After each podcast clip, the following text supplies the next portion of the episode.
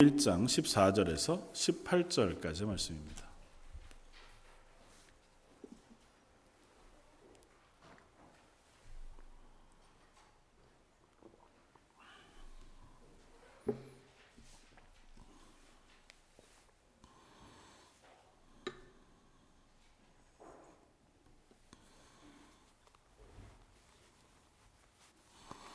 요한복음 1장 14절에서 18절까지. 다 찾으셨으면 우리 한 목소리를 같이 한번 봉독하겠습니다. 말씀이 육신이 되어 우리 가운데 거하심에 우리가 그의 영광을 보니 아버지 독생자의 영광이요 은혜와 진리가 충만하더라. 요한이 그에 대하여 증언하여 외쳐 이르되 내가 전에 말하기를 내 뒤에 오시는 이가 나보다 앞선 것은 나보다 먼저 계심이라 한 것이 이 사람을 가리킴이라 하니라. 우리가 다 그의 충만한 데서 받으니 은혜 위에 은혜로라. 율법은 모세로 말미암아 주어진 것이요 은혜와 진리는 예수 그리스도로 말미암아 온 것이라. 본래 하나님을 본 사람이 없으되 아버지 품 속에 있는 독생하신 하나님이 나타내셨느니라. 아멘. 어, 오늘은 요한복음 1장 14절에서 18절까지 말씀을 가지고 예수님이 함께 하셔도 나는 예수님이 그립다고 하는 제목으로 함께 은혜를 나누고자 합니다. 음, 뭐 그런 어, 그 글귀가 있죠. 당신이 나와 함께 있어도 나는 어, 당신이 그립다. 뭐 그런 시도 있고 어, 사람들 사이에 섬이 있다고 뭐 얘기하는 시도 어, 있습니다. 그러니까 내가 어, 누군가와 같이 있어도 어, 그것으로 만족되지 않고 그것으로 인하여 평안하지 않고 기뻐하지 못하는 그런 우리들의 심리에 대한 고백이겠죠. 그러니까 아, 같이 있으면 그것을 충분히 좋아야 되는데 그리고 내가 그를 사랑하고 또 그도 나를 위하는 줄 뻔히 아는데도 불구하고 같은 공간에 같이 있어도 여전히 어, 그것이 내게 만족이 되지 않고 아니면 그것이 경험되지 않고 확인되지 않는 그런 경우도 있고 또 너무너무 그것이 어, 그립고 또 좋아서 같이 있는 것만으로도 만족이 안 돼서 더한 것을 기대하기도 하는 모습들을 보여줍니다. 어, 오늘 요한복음 1장 14절에서 18절까지 말씀에 핵심이 되는 단어 중에 하나는 보다라고 하는 단어와 거하다고 하는 단어입니다. 그래서 음, 이 말씀을 가지고 한번 함께 은혜를 나누고자 합니다. 예수님은 분명히 임마누엘로 우리와 함께 계십니다. 그러니까 오늘 14절 말씀이 그렇게 선언합니다. 말씀이 육신이 되어 우리 가운데 거하심에 우리가 그의 영광을 보니 아버지의 독생자의 영광이 은혜와 진리가 충만하다. 그리고 16절에는 우리가 그 다 그의 충만한 데서 받으니 은혜 위에 은혜로라. 어, 그런데 이 은혜가 우리 속에 늘 풍성하지 않다. 아, 혹은 어, 그것을 이렇게 풍성하게 누리는 비결은 뭘까? 고 하는 그 의문이나 아니면 소망이 있다는 거죠. 말씀을 묵상하면서 그것들을 한번 나눠보고자 아, 합니다.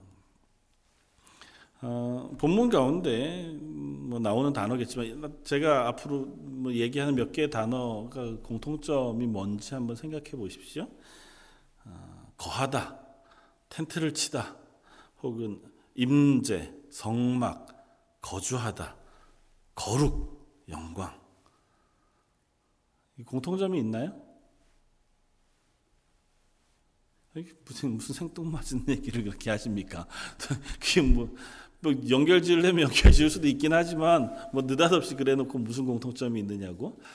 어, 성경을 쓰고 있는 히브리어나 헬라어를 기준으로 하면 이 단어들이 다 같은 어, 어원, 어근을 가지고 있어요. 그래서 오늘 이 이야기를 함께 엮어서 한번 생각해 보려고 합니다. 오늘 본문에서 얘기하고 있는 어, 예수님께서 육신이 되어 이 땅에 거하셨다고 하는 이 단어와 그분이 이 땅 가운데 거하신 것 때문에 우리가 그의 영광을 본다고 하는 것. 그리고 그분의 영광은 다른 것이 아니라 아버지의 독생자의 영광이요. 은혜와 진리가 충만하다고 선언하고 있는 이 요한의 선언이 도대체 무슨 얘기를 하는 것인가? 그리고 구원받은 그리스도인들 우리들 속에는 그것이 어떤 것을 의미하는가를 한번 묵상해 보았으면 좋겠다는 거죠. 그 이야기는 앞서 나온 것과 앞에 지난주에 우리가 살펴본 것의 연장선상에서 우리가 이해할 수 있습니다. 그건 이런 겁니다. 11절, 10절과 11절. 그가 세상에 계셨으며 세상은 그로 말미암아 지은 바 되었을 때 세상이 그를 알지 못하였고 자기 땅에 오매 자기 백성이 영접하지 아니했다고 하는 그 선언. 그리고 어, 그 선언 때문에 일반적인 우리들의 그냥 삶의 사람들의 기본적인 자세는 예수님이 오건 하나님이 우리에게 구원의 은혜를 베풀어 주시건 그런 이야기를 우리가 듣건 그것을 믿을 수 없는 것이 가장 평범한 우리들의 반응이었다고 하는 사실 우리가 지난주 살펴보았고 그럼에도 불구하고 모든 사람이 다 그러니까 뭐 마치 어둠 속에 살고 있는 무지와 또 하나님의 은혜에 대한 어, 소망 없음, 기대하지 않음, 혹은 절대 적, 어, 적대적인 반대함 이런 것 가운데서 예수님이 와도 예수님을 반대했던 그 사람들처럼 인류는 다 하나님의 구원의 은혜, 예수님에 대해서 반대하게 돼 있는데도 불구하고 저와 여러분들은 그 가운데에서 13절 말씀처럼, 12절 아, 말씀처럼 영접하는 자, 곧 그 이름을 믿는 자들에게 하나님의 자녀가 되는 권세가 주신, 어, 주셨다고 하는 선언에 따라 저 여러분들은 기적적으로 예수 그리스도를 영접하여 구원받은 하나님의 자녀가 되었다고 하는 사실 우리가 나누었단 말이죠. 그러니까 이건 그냥 단순하게 어, 난 예수 믿었어라고 어, 설명할 수 있는 게 아니라 교회 출석하게 되었건 아니면 예수님이 내 어, 구주가 되셨다고 고백하는 그 고백을 내가 가지고 있는 것이건 난 하나님을 믿습니다고 하는 그 고백을 가진 것이든 그것은 정말 그냥 자연스럽지 않은 조금 더 과격하게 얘기하면 굉장히 기적적인 일이라는 거죠. 하나님의 전폭적인 은혜 아니면 우리의 어떤 어, 속에 있는 우리 본성이 바뀌지 않는 한은 그런 걸 수긍할 수 없다는 겁니다. 어느 누구도 자연스럽게 그 사실을 듣고 음, 그런 것 같아. 그렇게 이해할 수 있는 것은 아니라는 거죠. 그런데 그렇게 놀라운 변화 혹은 기적, 은혜를 통해서 하나님의 자녀가 되는 권세를 얻었어요. 얻었는데도 불구하고 저와 여러분들은 그 은혜 가운데 늘상 서 있지 못하다는 겁니다. 그러면서 오늘 14절에 하는 얘기처럼 예수님께서 이 땅에 오심으로 그냥 아, 우리의 죄를 지시기 위해서 이 땅에 오셨다가 죽으셨다가 부활하셔서 가셨다는 것으로만 이해하는 게 아니라 그분이 하나님의 영광을 가지고 우리 가운데 거하신다고 선언하고 있다는 거예요. 그래서 거한다고 하는 단어는 조금 아까 말씀드렸던 것처럼 텐트를 치다, 그, 그곳에 거주하다, 그곳에 함께하다, 뭐, 임재, 이런 의미를 갖거든요. 그러니까 하나님이신 예수님께서 우리들 사이에 오셔서 텐트를 치시고 삶을 살아가기 시작하신 거예요. 내가 너와 함께 하마. 예수님의 또 다른 이름이 임마누엘이잖아요. 내가 너희와 영원히 함께 하실 것이다 하고 하는 그 예수님이 이 땅에 오셔서 우리와 함께 계세요. 그러면 그분으로 인하여 하나님의 영광을 보는 우리들은 그 예수님이 함께 거하시는 것 때문에 기쁘고 감사하고 그 영광을 보는 어떤 감격이 있는 것이 정상이라는 거죠. 구약의 모세의 예를 우리가 살펴보았던 것처럼 하나님의 영광이 확 쏟아져 있으면 그걸 보는 사람들이 봐도 그냥 맹숭맹숭하기는 어렵다는 거죠. 그냥 자연에서 되게 멋있는 광경만 봐도 아니면 사람 중에서 정말 잘생긴 사람만 봐도 우리가 눈이 이렇게 돌아가는 게 당연한데 하나님의 영광이 임했어요. 하나님의 영광이 우리 가운데 있어요. 근데 아무렇지도 않게 그냥 음, 뭐 오셨으면 오신 거지 뭐 그렇지는 않, 음, 않겠습니까? 그렇게 되기는 어렵잖아요. 요 안에, 이 안에, 이 안에 예수님이 와 계셔요. 그냥 몰래 와 계신 게 아니라 하나님의 영광 가운데 그 영광을 그 분의 몸 가운데 완전히 다 가지시고 여기 와 계세요. 그러면 우리가 음, 알죠. 뭐 우리들 사이에 늘 계신다 그랬으니까 계시겠죠. 그렇지는 않지 않겠습니까? 보면 놀랍고 볼 수 없고 감격스럽고 아니면 때로는 두렵고 부, 부끄럽고 뭐 이런 어떤 복합적인 감정이 우리들 속에 있잖아요. 그런데 제목처럼 제가 오늘 말씀을 나누려고 했던 제목처럼 우리는 그렇다고 신앙의 고백을 해요. 하나님 우리와 함께 하십니다. 하나님 우리와 함께 하시오니. 우리 그렇게 찬양도 하고 그렇게 믿음의 고백도 하고 그렇게 기도도 합니다. 그런데도 불구하고 그것이 우리에게 감격스럽지 않아요. 그것이 우리에게 힘이 되지도 않을 때가 종종 있습니다. 나와 함께 하십니다고 했는데 그분을 붙잡지도 못하고 그분은 그분대로 계시고 나는 나대로 삶을 살아가는 여전히 두렵고 걱정 많고 여전히 슬프고 때로는 속상하고 분노하고 문제가 보이고 그것 때문에 아파하는 그냥 우리들의 삶을 여전히 살아간단 말이죠. 예수 믿고 구원 받았는데 예수님이 나의 구주가 되셨다고 고백했는데 그렇지 않을 때 난 예수님도 모르고 하나님이 날 구원하시는 것에 대한 감각도 없을 때 그때 했던 삶이나 지금이나 아무 변화가 없다면 그 중간에 가장 큰 변화는 예수님이 나와 함께 계시다는 거잖아요. 성령님이 내 속에 와서 나와 동행하신다. 는 사실 우리는 선언하고 믿고 믿음으로 고백하잖아요. 예수님 나와 함께 계십니다. 계속 찬양 가운데 늘 고백하는 게 그거잖아요. 근데 그거는 찬양 때뿐이고 실제 삶에는 그 부분이 없는 삶을 살아가고 있는 것 아니냐는 거죠. 그래서 이제 아이들하고 뭐 여름 되면 가끔 이제 여행을 하잖아요. 1년에 한 번 정도 전 여행하는데 한 번은 언젠가도 말씀드린 적이 있지만 저 퀘벡에 굉장히 깊은 산 속에 있는 오두막을 예약하고 간 적이 있었습니다. 여기서 예약을 해서 거기 정확히 어떤 지역인지 뭘 처음 가는 데니까. 근데 보니까 뭐 이렇게 동네에서 바로 옆에 이렇게 있더라고요. 그리고 옆에 뭐 이렇게 이제 오두막들이 몇 개, 캐빈들이 몇 개 있고 그 중에 하나를 예약했으니까 가보면 뭐 이렇게 어 캐빈들 몇 개 있는 중에 하나에 사는 줄 알았죠. 근데 가보니까 웬걸요? 동네에서 한 1시간 정도 떨어졌어요. 들어가는 공원 입구가. 공원 입구에서 열쇠를 받아서 그 cabin까지 들어가는데 또 30분이 걸리더라고요. 입구에서 cabin까지 가는 30분 내에 아무것도 없어요. 다시 말하면 동네에서 1시간 반 이내에 공원 사무실 하나 외에는 아무것도 없는 거예요. 그러니까 반경 몇십 킬로 안에 이 cabin 외에는 없고 그 다음 cabin까지 거리가 또 30분 정도 걸려요.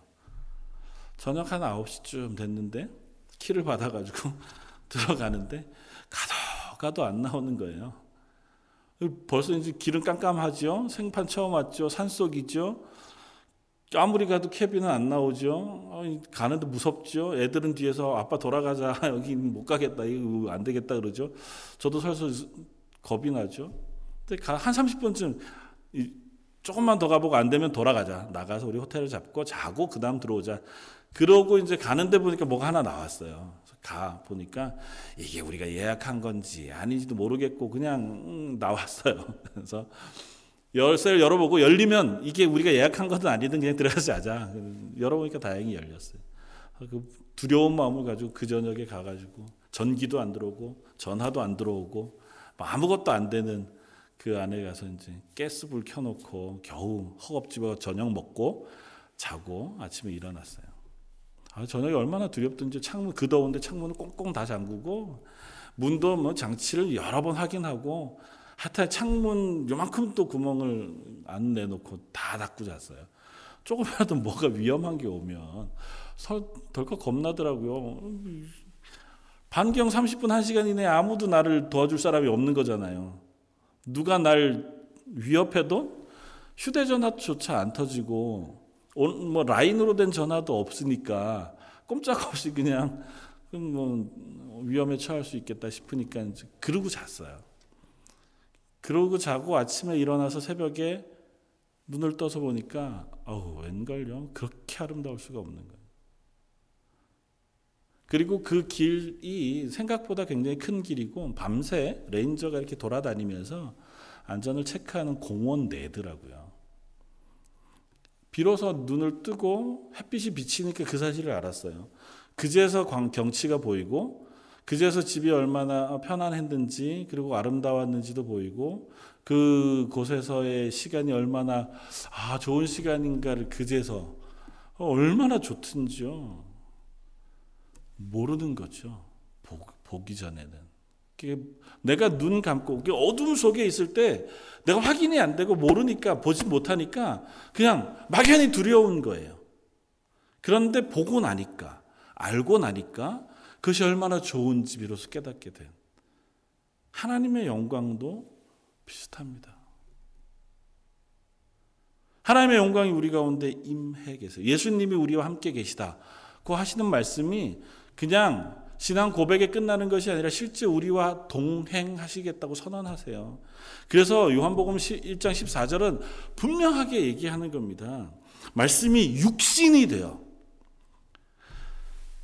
천지를 창조하셨던 그 말씀, 하나님이신 그 말씀 예수님께서 인간 같은 육신을 입고 어디에 거하세요? 우리 가운데 거하심에. 우리 가운데 오셔서 같이 거하신다는 거예요. 그런데 거하시는데 사람들은 어땠다고요? 그분이 누구신지 알지 못했다는 거고 그분이 우리의 구주가 되시다는 사실을 인정하지 않았다는 거고 거부했다는 거잖아요. 그런데 14절은 뭐라고 얘기한다고요? 우리가 그의 영광을 보니 우리는 그 영광을 눈으로 본다고 얘기해요. 다른 사람들은 아무도 보지 못했어요. 예수님이 하나님이신 줄 알지도 못했고 예수님이 우리의 구원자이신지도 알지 못했어요. 그저 신성 모독이라고 해서 예수님을 잡아 죽일 생각을 하고 예수님이 행하는 모든 것들을 거부하고 그것을 반대하기 바빴지 그 예수님이 하나님이신 줄을 몰랐습니다. 그 주는 있어도 그 예수님을 보지 못했던 거죠. 밤중에 막 깊은 산 속에 들어가 있는 것과 비슷해요.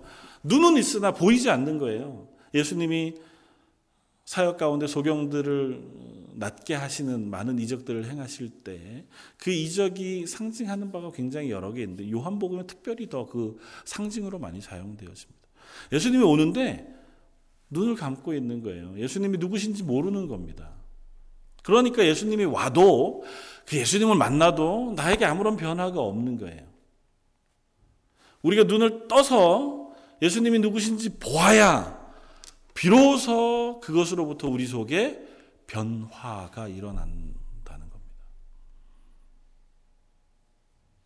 여기에서 말씀이 육신이 되어 우리 가운데 거하심에라고 선언하시고 그 거하신 예수님을 우리가 볼 때에 그 영광을 봄에라고 선언하고 있는 이 선언은 그런 의미에서 굉장히 중요한 선언 저와 여러분들은 이 고백을 가지고 있는 사람들이에요. 하나님은 영광 가운데 이 땅 가운데 오셨습니다.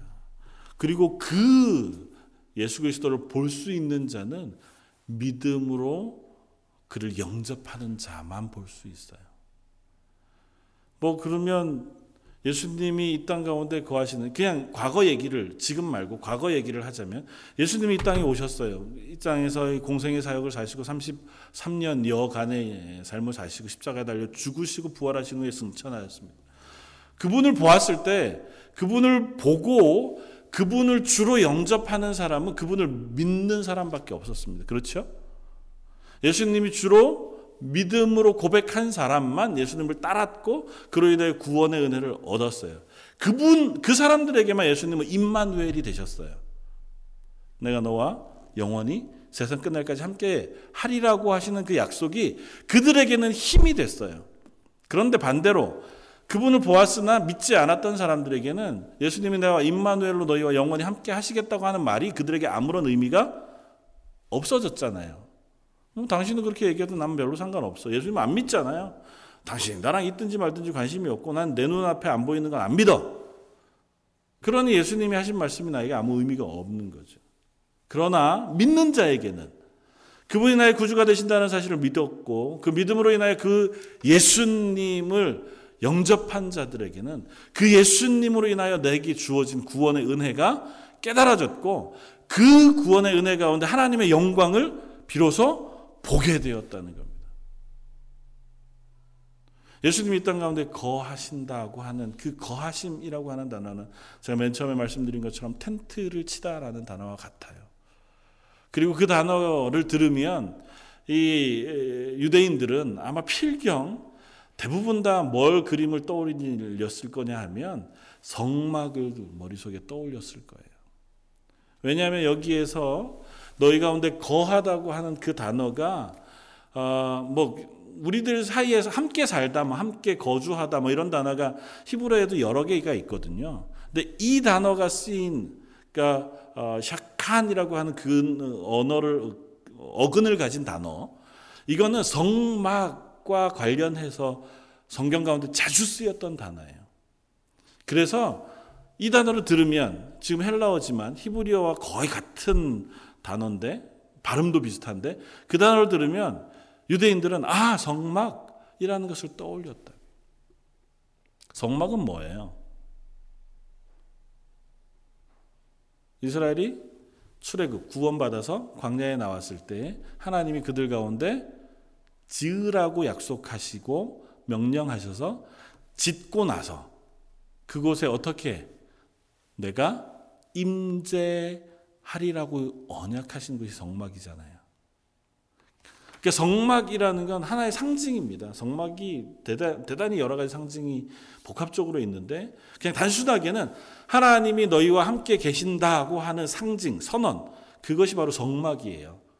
그래서 성막이 이스라엘 백성이 진을 치면 그 제일 가운데에 성막이 쳐지고 그 가운데 구름 기둥과 불 기둥. 성막이 완성되었을 때는 빽빽한 구름으로 그 가운데 임재하여 하나님의 영광이 그 가운데 임하는 것을 이스라엘 백성으로 하여금 보게 했어요. 두 눈으로. 그리고 그것을 통해서 하나님 뭘 말씀하시냐면 내가 너희와 영원히 함께 있을 것이다라고 하는 언약을 그들로 하여금 깨닫게 하셨다고요. 그리고 그 성막 가운데 임재한 그 영광, 하나님의 영광을 어, 우리 EM 청년들이 부르는 찬양 영어로는 뭐라고 부르냐 하면 쉐카이나라고 해요. 쉐카이나 영광. 근데 쉐카이나라고 하는 건 사실은 어, 쉐키나라고 하는 히브리어예요. 그러니까 영광. 그러니까 눈에 보이는 하나님의 함께 계시는 그 모습, 그것을 보는 그 영광. 그걸 쉐키나라고 하고 그건 바로 성막이라는 단어 여기에 본문에 얘기하고 있는 거주하다라고 하는 단어와 같은 말이에요. 하나님 우리 가운데 거하시면 그걸 두 눈으로 보면 그것이 바로 하나님의 영광을 보는 것이라고 선언하고 고백하고 있는 겁니다. 하나님 우리 가운데 거하시면 그게 우리 두 눈에 보이고 묵상하게 되고 확인하게 되어져서 그 영광이 우리 속에 벅찬 힘이 되고 감격이 되고 격려가 되고 위로가 되고 은혜가 되어진다고요. 이스라엘 백성이 성막 가운데 임재하신 하나님의 임재하심을 볼 때마다 때로는 두려워했지만 때로는 그것으로 인하여 항상 하나님이 나와 함께 계시는구나. 만군의 여호와 모든 것의 주인이신 하나님이 우리와 함께 계시다는 것으로 인해 그들이 용기를 낼 수 있었다고요. 어디까지 용기를 낼 수 있었냐 하면 여리고 전투를 앞두고 그 앞에서 그들이 온 유대인 남자들이 다 할례를 행할 수 있을 만큼 그들은 하나님의 임재와 동행하심에 대한 고백이 있었어요. 전쟁을 앞두고 다 수술을 한 겁니다. 움직이지도 못할 만큼. 거리가 불과 얼마 되지 않아요. 서로가 서로를 정탐하고 있는 마당에 자주 말씀드리지만 여리고 성 사람들이라고 유대인 그 이스라엘 사람들 진치고 있는 데를 정탐하지 않았겠어요? 요단강을 건너서 지금 눈앞에 목전에 와서 우리 성을 치기 위해서 정탐꾼을 보냈다는 사실을 아는 그 여리고 성 사람들이 우리는 걔네들이 뭐 하나 보러 안 갔겠습니까? 보러 갔더니 뭐 하고 있어요? 다 수술하고 남자들이 텐트에 누워 있어요. 한 3, 4일, 일주일 어간 동안은 걔네들이 움직이지도 못할 것 같아요. 마취제가 있었습니까? 무슨 뭐 항생제가 있었습니까? 진통제가 있었습니까? 그런 상황이면 그들이 그걸 공격해 오는 것도 너무너무 쉬운 일이었을 텐데 이스라엘 백성들은 개의치 않고 하나님이 명령하시니 했습니다. 왜요? 하나님 우리와 함께 계시다는 사실을 지금까지의 삶 속에서 확인했기 때문에. 그 하나님 우리와 함께 계시기만 하면 이 정도쯤은 우리가 능히 감당할 수 있다고 하는 고백이 그들에게 있었던 거죠.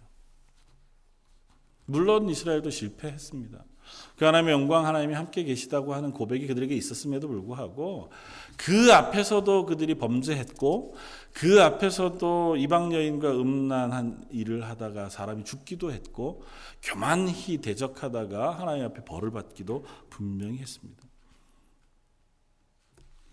그것이 우리의 연약함이기도 하겠죠. 그러나 지금 우리들에게도 동일한 질문을 하고 있는 겁니다. 요한복음은 요한이 요한복음을 쓰면서 예수님이 이 땅에 오신 것은 마치 구약의 하나님께서 성막 가운데 임재하신 것과 같은 것이다. 아니, 구약의 성막 가운데 임재하신 하나님의 영광은 밑그림이었다면, 모델이었다면, 먼저 한번 보여주는 것이었다면, 그것이 완전히 완성돼 우리들에게 실체로 오신 그 하나님의 영광이 바로 예수님이다라고 선언하는 거예요. 성막 가운데 임하신 하나님의 영광은 어떻게 보면 어, 모형이에요. 그러니까 실제 하나님이 그 가운데 늘 계신 건 아니었다고요. 하나님의 영광이 거기에 임한 거죠. 그런데 예수님은 하나님 당신 자신이시잖아요. 영광이신 하나님이 직접 육체를 입고 우리 가운데 오셔서 함께 밥 먹고 함께 잠자고 함께 말씀하셨을 뿐만 아니라 우리의 죄를 지시고 심지어 십자가에 죽으시기까지 하시는 그 하나님의 영광이 우리 가운데 함께 거하셨다고 선언하는 거예요. 그리고 우리는 그분을 통해서 하나님의 영광을 두 눈으로 똑똑히 보았다고 선언한다고. 그것이 믿는 자들에게 하나님이 주시는 은혜라고 이야기하고 있습니다. 저 여러분들에게 묻습니다. 너희는 그것을 보았느냐? 넌 그것을 믿느냐?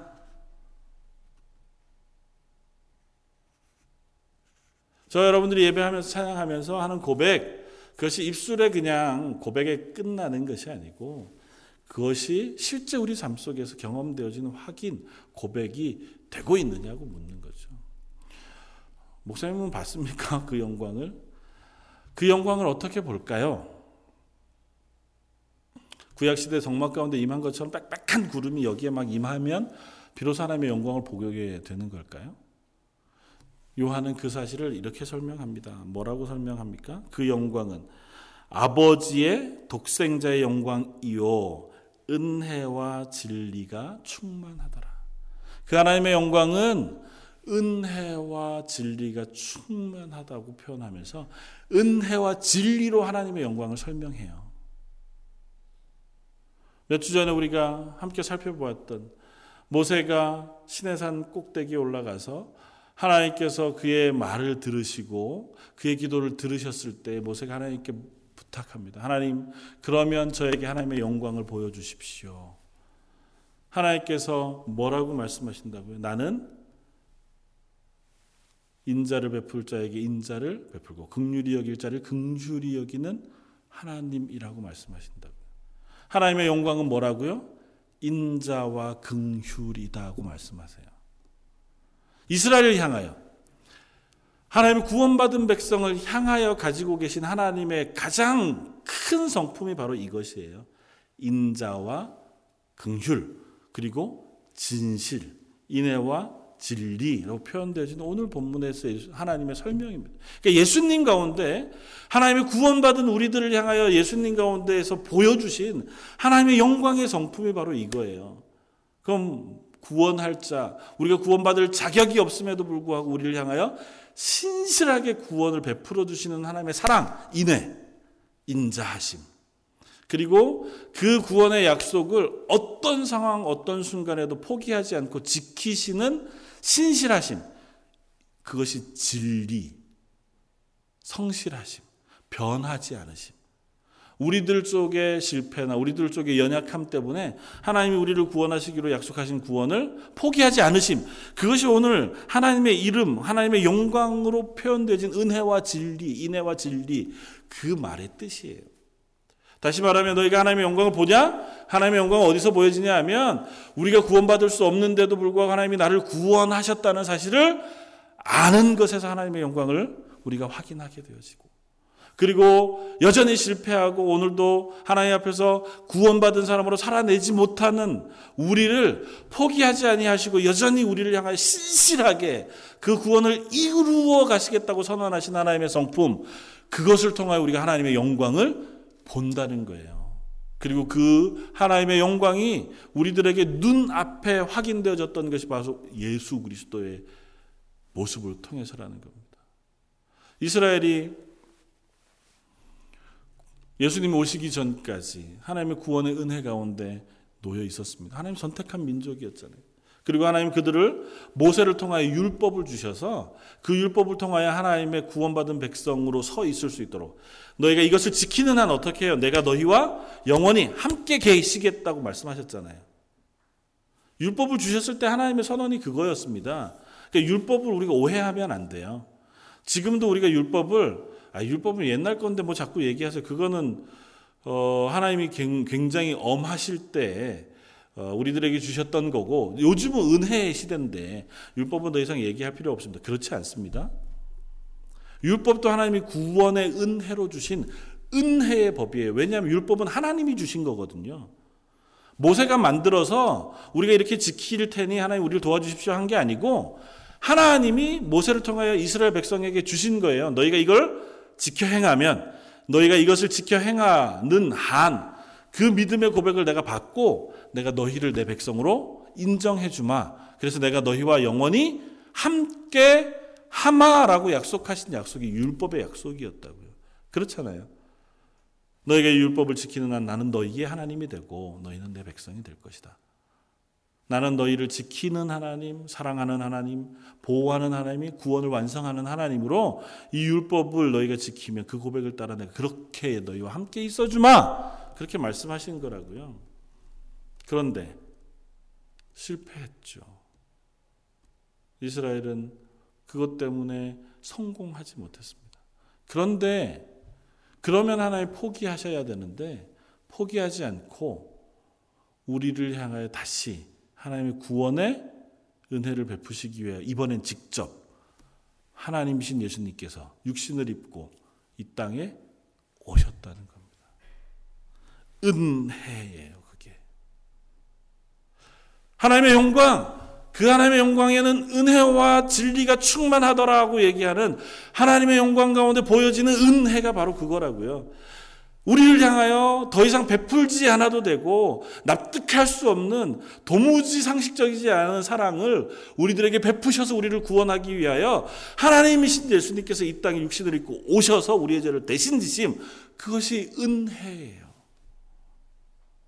안 지셔도 되고 그 예수님을 거부하는 사람들 예수님이 오셨으나 그를 받아들이지도 않고 예수님으로 그들이 섬기지도 않고 말씀에 순종하지도 않는 그들을 보시면서도 하나님의 구원의 계획을 꺾지 않으시고 당당히 스스로 그 십자가를 지시며 우리를 향한 구원을 완성하심, 신실하신 하나님의 구원의 은혜. 그것이 은혜와 진리 가운데 선포되어지는 하나님의 영광이에요.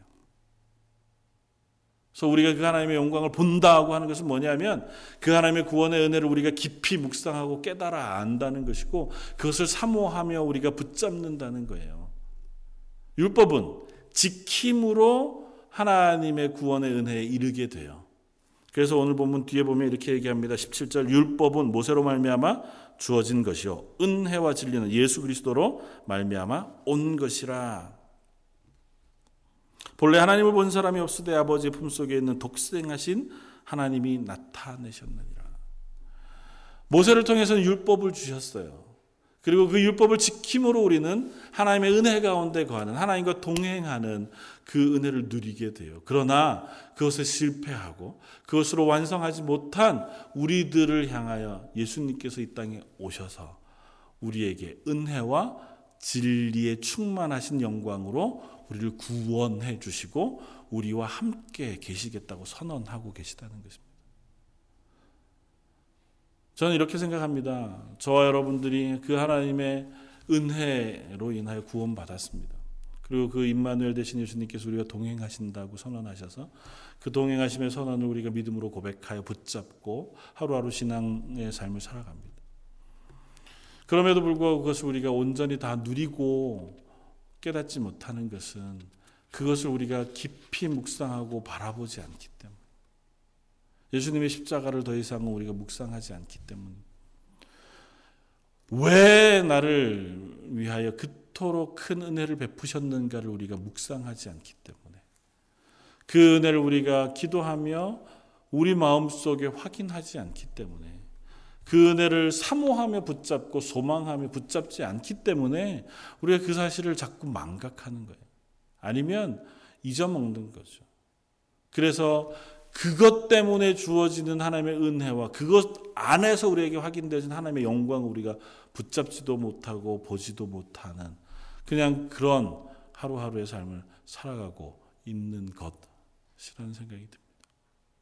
요한은 그래서 이미 예수님이 죽으시고 부활하시고 승천하신 지 한참 후에 교회를 향하여 편지하면서 그 사실을 우리들에게 먼저 선언하고 있는 거예요. 예수님은 우리를 위해서 죽으셨다. 그냥 그 사실만 선언하는 것이 아니고 그 예수님이 우리를 위하여 죽으신 것이 얼마나 놀라운 일인지를 자꾸 우리들에게 다시금 생각해 알게 하고 그것을 바라보게 하고 그것을 붙잡게 하는 거예요. 너희가 어떤 가운데 있다 할지라도 너희의 삶 속에 어떤 아픔과 힘겨움이 있다 할지라도 오는 연약함이 있다 할지라도 그 구원의 은혜를 너희가 묵상하고 바라보면 그리고 그것이 너희 속에 주어졌다는 사실을 확인하면 그것으로 인하여 우리가 하나님의 영광을 누릴 수 있고 볼 수 있고 만질 수 있는 자리에 서게 되어질 것이다 하는 것입니다. 그러면서 한 가지 조건을 더 우리들에게 얘기합니다. 조건이라기보다 설명을 합니다. 뭐냐 하면 율법과의 관계예요. 율법은 어떤 역할을 합니까? 요한복음 가운데서 계속해서 앞으로도 이 예수 그리스도의 십자가의 복음과 율법과에 관한 관계들을 설명합니다. 아니 그것을 비교합니다. 율법은 아무 필요가 없이 다 폐하여지고 이제는 예수 그리스도의 은혜로만 우리가 구원받은 것이라고 설명하지 않고 그 율법이 우리들 속에 은혜를 생각나게 한다고 사도 바울은 아, 요한은 얘기해요. 그건 왜냐하면 이런 것입니다. 우리가 예수 그리스도로 인한 구원 그리고 그 안에 있는 하나님의 영광을 정말 잘 확인하고 발견하기 위해서는 우리가 죄인이라는 사실을 깨달아야 돼요. 마치 이런 겁니다. 우리가 그냥 감기에 걸렸을 때는 잘 먹고 잘 자고 일상의 생활을 잘 하면 그냥 감기가 잘 나아요. 그렇잖아요. 그래서 뭐 감기 정도는 대수롭지 않게 생각합니다. 좀 불편하긴 하지만 그것 때문에 막 전전긍긍하거나 그러지 않아요. 정말 심각한 감기는 그렇지 않지만 그런데 만약 내가 아주 심각한 어, 질병을 진단 받았다거나 요즘 이제 한국에서 있는 그런 것과 같이 굉장히 위험한 혹은 특별한 그 병들이 어, 우리들 주변에 있다고 하면 그때는 우리가 그것에 굉장히 신경을 많이 쓰잖아요. 아, 그것 때문에 내 생활을 조심하고 먹는 것도 절제하고 그리고 내가 하는 모든 행동들도 그것을 낫게 하기 위해서 그것을 바르게 하기 위해서 훨씬 더 열심을 낸단 말이죠. 그러니까 내가 큰 아픔, 큰 질병이 있으면 있을수록 우리는 훨씬 더 거기에 집중하고 주의를 기울이고 그렇게 한단 말이죠.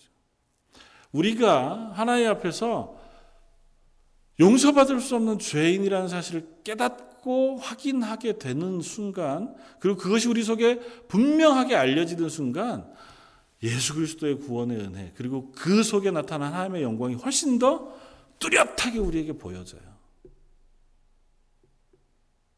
그런데 그것이 우리 속에 깨달아지지 않고 우리 속에 그것이 별로 큰 어, 의미가 없을 때 그냥 괜찮아 재난하나 평상시 삶을 사는 거고 내 속에 뭐 특별한 죄가 있는지 잘 모르겠고 그냥 다 이 정도쯤은 하고 사는 거지라고 생각하면 예수님이 날 위하여 십자가에 죽으셨다. 그것 때문에 내가 구원받았고 죄사함을 얻었다. 그게 뭐 이렇게 되는 거죠. 특별하지 않습니다. 예수님이 비유 가운데 그 얘기를 하시잖아요. 1만 달란트 빚진 자와 100대 내려온 빚. 예수님이 또 다른 비유 가운데 아니 말씀 가운데 이렇게 이런 말씀을 하세요. 예수님이 어느 날 한 시므온이라고 하는 사람의 집에 들어갔습니다. 근데 들어가서 식사하시는 마당에 한 여인이 와요. 여인이 와서 너무너무 비싼 뭐 어, 몇백 데나리온이라고 했으니까 아마 요즘 가치로 따지면 몇 천만 원쯤 되는 그 향유병을 깨가지고 예수님에게 붓고 머리카락으로 씻고 눈물을 뿌려가면서 그렇게 하니까 어, 시몬이 옆에 있다가 속에 그런 생각을 합니다. 저 여자가 뭐 하는 여자인 줄 알았으면 예수님이 저런 걸 못하게 하셨을 텐데 그 여자는 사실은 어, 그렇게 어, 정숙한 여자가 아니었습니다. 죄인이었. 예수님이 그 마음을 아시고 시몬에게 얘기합니다. 뭐라고 얘기하냐면 큰 죄를 용서받은 사람과 아주 작은 죄를 용서받은 사람 그 두 사람 중에 어떤 사람이 더 그 죄 용서받 용서를 해준 사람을 더 많이 사랑하겠냐? 그게 뭐라고 얘기해요? 더 많은 죄를 용서받은 사람이 더 많이 사랑할 것 같습니다. 그렇게 얘기해요. 이 여인이 바로 그러하다고 예수님이 설명합니다. 다시 말하면 이 여인은 내가 죄인인지 너무너무 잘 알아요. 세상 사람들이 다 손가락질 하니까 세상에서도 나는 죄인이야. 그런데 예수님이 나를 용서해 주셨다는 사실을 이 여인은 깨달아서 알았어요. 그래서 그 용서해 주시는 은혜가 너무너무 감격하고 남들은 손가락질 하는데 이 예수님은 나를 용서해 주고 사랑해 주고 손잡아 주고 위로해 주고 나와 함께 해 준다는 사실이 너무너무 감격스러워. 그래서 내가 내가 가지고 있는 무엇을 들여서도 아깝지 않을 만큼 예수님을 사랑합니다 하고 고백할 수 있었어요. 근데 시므온은 시므온은 바리새인이었거든요. 이 사람은 남들에게 존경받는 사람이었습니다. 일주일에 한두 번씩 금식도 하고 구제도 하고 때마다 성전에 가서 기도도 하는 사람이었어요. 그러니까 하나님 앞에 나는 경건한 사람, 괜찮은 사람. 그러니까 나는 죄 사함을 받았다는 게 크게 별로 와닿지 않는 거예요.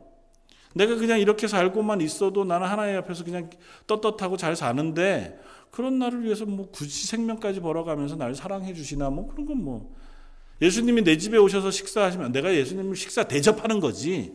예수님이 나를 찾아와 주신 게 아닌 거잖아요. 그러니까 시므온은 예수님이 오셔도 예수님에게 발 씻을 물조차 대접하지 않았다고 예수님은 이야기해요. 그러니까 예수님이 자기 집에 오는 게 감격스럽지 않아요. 아, 뭐, 나 정도쯤 되면 오실 수 있지. 더 많이 죄를 지으란 얘기가 아니잖아요. 이 얘기는. 더 많이 죄를 지었으면 하나님의 은혜가 더 잘 느껴질 거야라고 하는 얘기도 아닙니다. 뭔 얘기냐 하면 내가 죄인인 것을 깨닫는 사람은 그 은혜를 확인하고 그것을 누릴 수 있다는 얘기를 하는 거예요. 이 세상 가운데 어느 누구도 하나님 앞에 죄 용서함 그것에 대한 감격을 누리지 못할 만큼 의인은 없어요. 그래서 로마서 1장은 완벽하게 선언하잖아요. 의인은 없나니 하나도 없으며 이 세상에는 의인은 없어요. 나 스스로가 나는 괜찮은 사람이라고 착각하는 죄인이 있거나 나는 죄인이라고 생각하는 죄인이 있거나 일 뿐이지 의인은 없어요. 율법은 어떤 역할을 하냐면 나는 별로 그렇게 큰 죄인이 아니야라고 생각하는 사람들에게 죄인인 것을 깨닫게 해주는 하나님의 은혜의 방편이에요. 율법을 하나씩 하나씩 살피다가 보면 아, 내가 율법대로 못 살고 있구나. 율법에 비추어 보면 내가 죄인이라는 사실을 확인하게 되거든요. 그리고 율법은 그것을 법정적으로 얘기해요. 너 죄인이므로 사형이라고 선언한다고요, 율법은. 그 전에는 그냥 도덕적으로 에이 내가 뭐 그냥 그렇게 잘못하는 사람인가 보다라고 생각했는데 율법을 보니까 율법은 너 그렇게 하면 사형이라고 언도해 준다는 거죠. 그러니까 아 내가 죄인이구나. 그러니까 율법을 보면 두렵죠. 하나라도 어길까 싶어서 지금도 이스라엘 사람들은 그 율법을 어기지 않기 위해서 얼마나 애쓰면서 삽니까? 요만큼만 하지 말라 그런 걸 이만큼 감싸가지고 조금도 안 건드리기 위해서 애쓰죠. 왜요? 율법은 법이기 때문에 그래요. 그걸 어기면 죄예요. 어기면 하나님으로부터 버림을 받는 죄라고요. 그걸 보면 내가 율법을 지킬 수 없는 죄인인 것을 깨닫게 되고 그렇게 되면 비로소 나를 구원하신 하나님의 구원의 은혜가 깨달아진다고요. 보인다고요. 아, 그렇구나.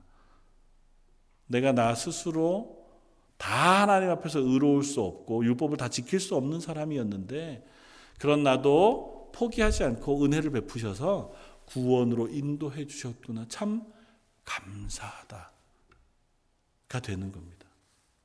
저 여러분들에게도 하나님 동일한 말씀을 하십니다. 여러분들 어떻습니까? 우리가 나는 죄인이어서 그 죄인 가운데 오셔서 나를 구원하신 하나님의 구원의 은혜가 우리 삶 속에 고백이 되어지십니까? 쉽지 않을걸요? 잘 안 됩니다, 사실은. 우리가 그걸 인정하는 것이 얼마나 어려운지 몰라요. 예수 믿고 구원받았고 또 어쩌면 예전에 그런 감격이 있었던 적이 있었어요. 아, 난 죄인인데 날 구원하셨구나. 내가 사는 모양을 보니까 난 그렇게 별로 괜찮은 사람이 아닌데 어떻게 나를 하나님이 구원해 주셔서 날 사랑해 주시나 그 사실을 깨달은 적이 있었어. 그럼에도 불구하고 오늘 내가 그 사실을 알고 묵상하고 보고 있느냐. 그걸 붙잡고 있느냐. 그것이 없으면 그것을 우리가 꼭 붙잡고 있지 못하기 때문에 그 하나님의 영광을 보지 못하고 그 하나님의 은혜를 붙잡지 못하고 그 감격 속에 놓여 있지 못한 것이다라고 요한은 돌려서 얘기하고 있는 겁니다. 사랑하는 성도 여러분. 이 요한이 우리를 질책하기 위해서 그런 얘기를 하는 것이 아닙니다. 우리를 격려하기 위해서 얘기해요. 오늘 본문이 얘기하고 있는 것처럼 16절 우리가 다 그의 충만한 데서 받으니 은혜 위에 은혜로라. 이 은혜 위에 은혜로라고 하는 표현을 어, 더 메시지라고 하는 그 성경 가운데는 이렇게 번역했어요. The gifts after gift after gift. 우리에게 주신 선물 또 선물 또 선물이라. 하나님 우리에게 베푸신 그 구원의 은혜가 그냥 아 은혜입니다가 아니고 은혜 그 위에 또 주시는 은혜 그 위에 또 주시는 은혜 우리가 받을 수 없는 선물 받을 수 없는 선물 선물로 우리에게 주어진 것이다고 얘기해요. 저 여러분들이 받은 것은 그것입니다. 그것을 주신 분이 예수님이시고 그것을 주시기 위하여 이 땅에 육신을 입고 오셨고 그 오심은 그냥 죄 사함을 위해서만이 아니라 우리와 동행하시기 위해서 함께 거주하시기 위해서 내가 너와 함께 있기를 원한다. 내가 앞으로도 너와 함께 있으마 약속하셔서 지금도 우리와 함께 있기 위하여 예수님께서 우리의 죄를 대신 지셨다는 거예요. 십자가에서 내 죄를 지시고 구원의 은혜를 베푸신 것은 그냥 죄사함으로만 끝나는 게 아니라 죄를 없애시고 나서 이제는 내가 너와 영원히 함께 있을 것이다. 임마누엘. 하나님께서 나와 함께 계시기 위하여 우리의 죄를 용서해 주셨다고 선언한다고요. 다시 말하면 지금 저와 여러분들과 함께 예수님이 함께 계시다고 선언해 주신다고요. 내가 너와 함께 있다. 네가 어디로 가든지 무엇을 하든지 내가 너와 함께 있다. 우리의 눈이 아직도 어두워서 눈을 온전히 다 못 떠서 나와 함께 계신 예수님을 온전히 바라보지 못하고 있는지 모르죠. 분명히 예수님은 내 등 뒤에서 나와 함께 아니면 내 옆에서 나와 손을 붙잡고 이 땅에서 삶 믿음의 길을 걸어가고 계신데도 불구하고 우리는 그걸 못 보고 있는 거죠. 그걸 못 만지고 있는 거고 그와 동행한다는 사실 우리가 못 느끼고 있는 거죠. 그래서 자꾸 우리는 예수님 난 하나님의 은혜가 필요합니다. 하나님의 도우심이 필요합니다. 나와 함께 계신 예수님인데도 불구하고 그 함께 계신 예수님을 알지 못하고 묵상하지 못하는 그런 자리에 있는지도 모르겠습니다. 그러나 분명한 것은 내가 그렇든 그렇지 않든 하나님은 은혜와 진리로 우리와 함께 계시기를 기뻐하고 계시다는 것이고 그 하나님이 우리와 함께 계시면서 우리를 그 하나님의 사람으로 만들어 가시기를 기뻐하신다는 것입니다. 저 여러분들 그 사실을 기억하고 묵상하고 바라보고 붙잡으면서 이 땅 가운데 예수님과 동행하는 삶을 살아낼 수 있는 저 여러분들이었으면 좋겠습니다. 예수님이 같이 계시니까 예수님이 나와 함께 계시니까 내가 좀 더 예수님이 기뻐하시는 삶을 살아야지라고 결심할 수 있고 내가 할 수 없는 그런 것들을 내가 할 수 있습니다라고 고백하면서 하나님 제가 좀 참을 수 있죠. 겸손하겠습니다. 온유합니다. 하나님 좀 더 충성하겠습니다. 하나님 남들을 좀 더 사랑하겠습니다. 남들을 더 품어 안겠습니다고 고백할 수 있게 되어지는 저 여러분들이 되어지면 좋겠습니다. 그것이 우리 속에 보여주신 그 하나님의 영광을 더 풍성하게 보고 붙잡고 누리는 길인 줄 믿습니다. 우리 그것으로 인하여 어, 풍성하지 않을 때 무릎 꿇고 하나님 제 속에 있는 그 은혜를 저희가 잊지 않게 해주십시오. 오늘 제가 그걸 붙잡고 오늘 하루의 삶을 기쁨으로 살게 해주십시오. 내 속에 있는 두려움들 예수님께서 덮어주시고 이길 수 있도록 은혜 베풀어 주십시오. 기도하는 저 여러분들 되시기를 주님의 이름으로 축원을 드립니다. 한번 같이 기도하겠습니다. 같이 말씀을 생각하면서 한번 같이 기도하면 좋겠습니다. 하나님 우리가 우리 가운데 거하시고 우리와 함께 사시면서 우리에게 하나님의 영광, 그 독생자의 영광, 은혜와 진리가 충만하신 그 영광을 보게 하셨습니다. 저희가 그 영광을 묵상하고 보고 붙잡고 함께 살아가게 해 주십시오. 놓치지 말고 잊지 말고 그것으로 인하여 이 땅 가운데 그리스도인으로 승리하며 열매 맺으며 살아갈 수 있도록 은혜 베풀어 주십시오. 우리 한 목소리 같이 한번 기도하시겠습니다.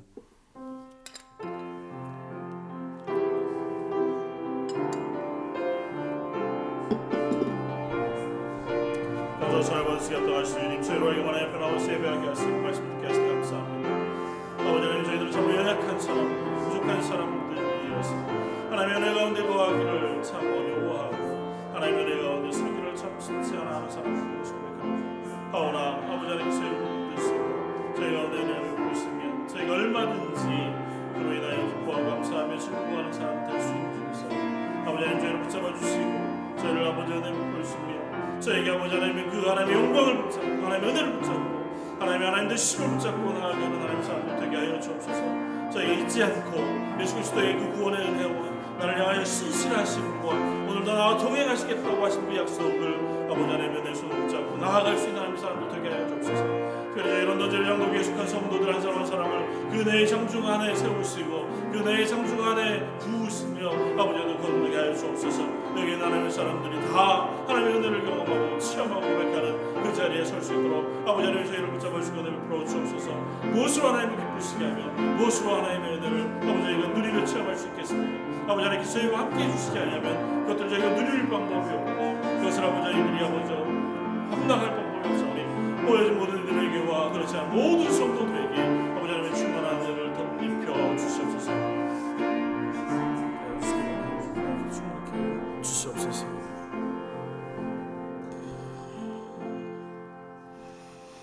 우리 가운데 거하시며 우리의 죄를 사하시고 우리를 하나님의 자녀 삼으시며 그 구원의 은혜를 은혜와 진리로 저희들에게 허락해 주시는 하나님 저희가 그 사실을 묵상함으로 또 바라봄으로 붙잡을 수 있게 해주시기를 원합니다. 그것을 붙잡음으로 저에게 이 땅에서 그리스도인으로 살아낼 수 있는 힘과 능력을 얻게 하시고 그것을 붙잡음으로 저희들이 지치지 않고 하나님의 사람으로 설 수 있는 저희 런던 제일장로교회 성도들 되게 하여 주옵소서. 여기 모여진 이들뿐만 아니라 모든 성도들 심령 속에 예수 그리스도가 나의 구주가 되십니다 하고 고백할 수 있는 고백을 허락해 주시고 그 고백을 붙잡음으로 날 위하여 죽으신 예수 그리스도의 구원의 은혜가 나를 힘있게 하고 나를 이 땅 가운데 승리케 하는 그 고백들이 있게 해 주옵소서. 임마누엘 하신 예수님. 지금도 임마누엘로 동행하시고 여기에 있는 모든 이들과 함께 계신 줄 믿음으로 저희가 그 믿음을 붙잡고 오늘 하루를 살아가게 하여 주옵소서. 오늘 말씀 예수님 이름으로 기도드립니다. 아멘.